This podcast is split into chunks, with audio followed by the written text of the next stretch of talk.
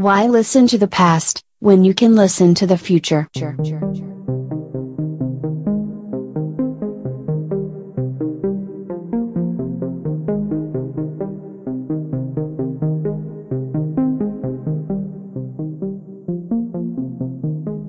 Welcome to the Think Future podcast, broadcasting from deep in the heart of Silicon Valley, California. We focus on innovation, startups, in the future, not necessarily those and not necessarily in that order. Here's your host.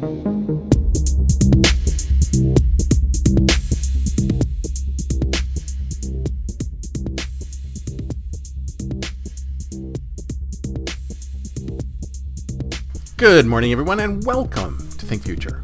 My name is Chris Kalaboukis, and once again, we're coming at you live from deep, deep, deep in the heart of Silicon Valley, California. We're talking AI, the startups, and the future. Not necessarily those, and not necessarily in that order. If you watch on YouTube, scrap, smack that subscribe button and hit that bell so you can be notified when a new show comes online. And if you're listening on your favorite hot podcast service, please subscribe and please drop a note on Apple Podcasts. I greatly, greatly appreciate it. Now, apparently, I've heard that home shopping networks are still all the rage.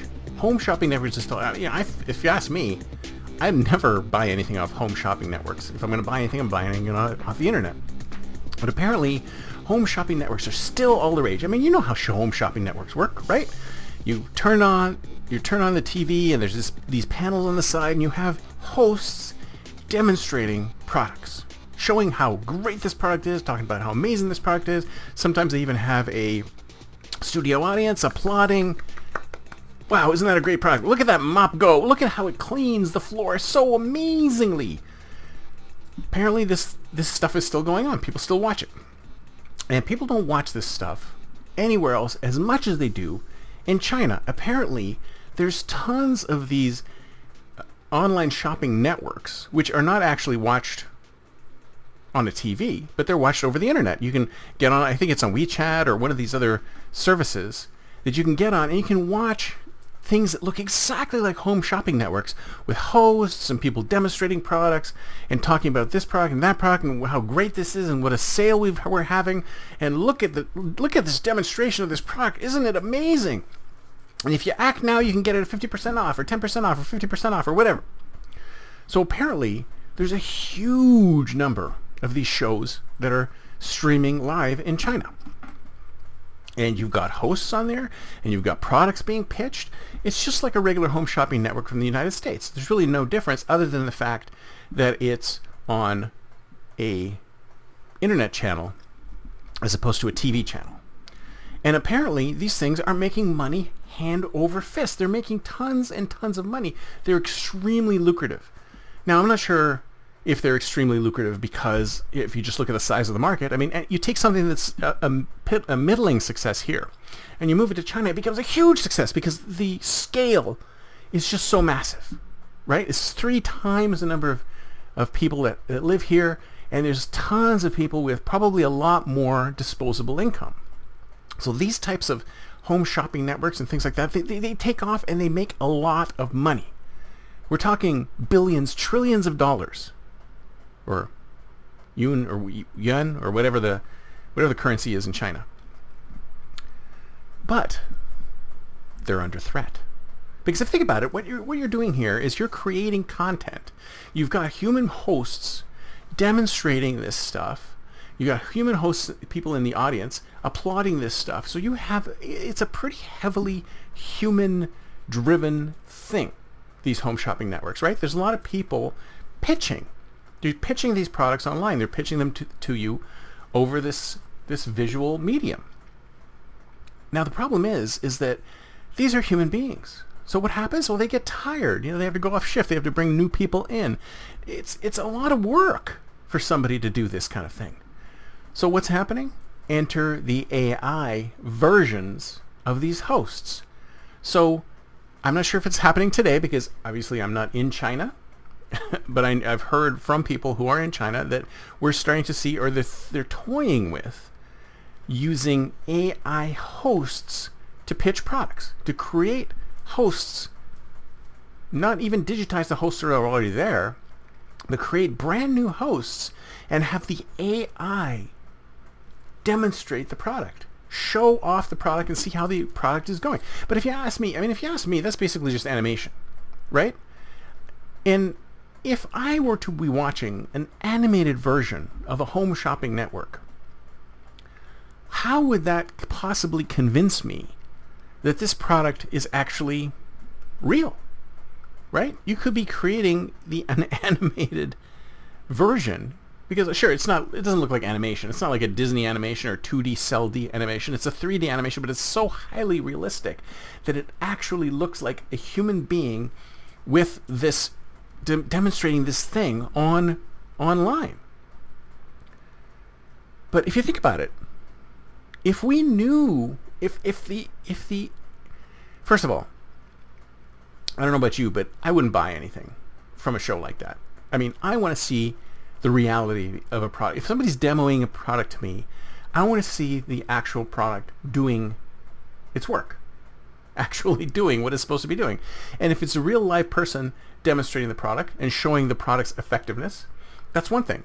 But if I'm seeing a 3D generated image, no matter how detailed it is, of a 3D product in a 3D video showing me how effective this product is, that could be faked just like that. Now, you could argue that with special effects, you can fake things even in the actual demonstration, which is of course true, which is why I think we all have a problem with truth nowadays. No one knows what's true anymore. In fact, we don't come to things with a mindset of truth. We come to things with a mindset of false. We don't think anything out there is true. And it takes us a hell of a lot of work to be convinced that something is actually true. Now, that's pers- that's me. But would you? I mean, I'd love to hear your comments in the comments below. Would you actually be swayed by an AI pitch person demonstrating a product on a AI home shopping network? Would you actually buy something from an AI? I mean, there's AI influencers out there right now. I think Little Michelina is one. He's got millions of millions of followers on Instagram. There's uh, I forget the name of the Japanese one, but she's a vocal singer. She's a an, an, idol, and somebody actually married her out there. But yeah, there's so there are all sorts of AI influencers. There are all AI idols. There's AI characters that are out there.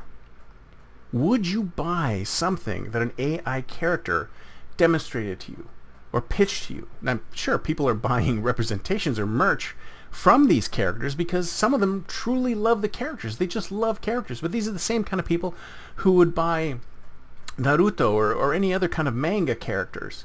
This is just yet another character. They know the, it's not real. But would you buy a product that was pitched by an AI influencer like Michelina? She can't drink that drink that she's pitching. She can't use that product that she's pitching it's she's not real. There's no way somebody like this could possibly, if you ask me, pitch a product because they've never used the product. They're not a human being. And this product supposedly is pitched to human beings. Now, I'm sure that at some point, and I'm not sure when it's going to happen, but it should probably happen pretty soon if it's not happening already. AI is not going to be pitching to us. No, no, no. They won't be pitching to us at all. In fact, I've actually advocated for this. The problem with AI, one of the biggest problems with AI, if you ask me, is that it's all being, it's all owned by these megacorps. These companies that own AI, they have their own AI, right? But we don't have our own AI. Where's our AI that fights for us against their AI on our behalf? That's what we need now. We need companies to spin out AI for us, personalized AI that can learn everything about us, our preferences, and then negotiate with their AI for that product. So instead of their AI pitching to me, their AI should be pitching to my AI. So AIs will be pitching to each other, and then in the end, I'll get the best product, they'll get the best price, we'll get the best price.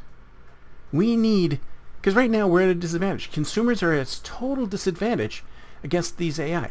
There are companies out there that are using such sophisticated algorithmic programming and AI to deliver and develop things on their side. We got nothing on ours. We got dumb luck. We have a little bit of thinking. We've got research. But we are literally no match against these corporate AIs that we're going up against. So if you ask me, if you're thinking about setting up a, a new AI startup, something building AIs for the people that fight on our side is the way to go. So will you buy from an AI influencer? Will you buy from an AI shopping network where the entire demonstration of this product is generated by AI? Would you buy that? I know I wouldn't. That's it for me for today. See you next time, and until then, don't forget to think future.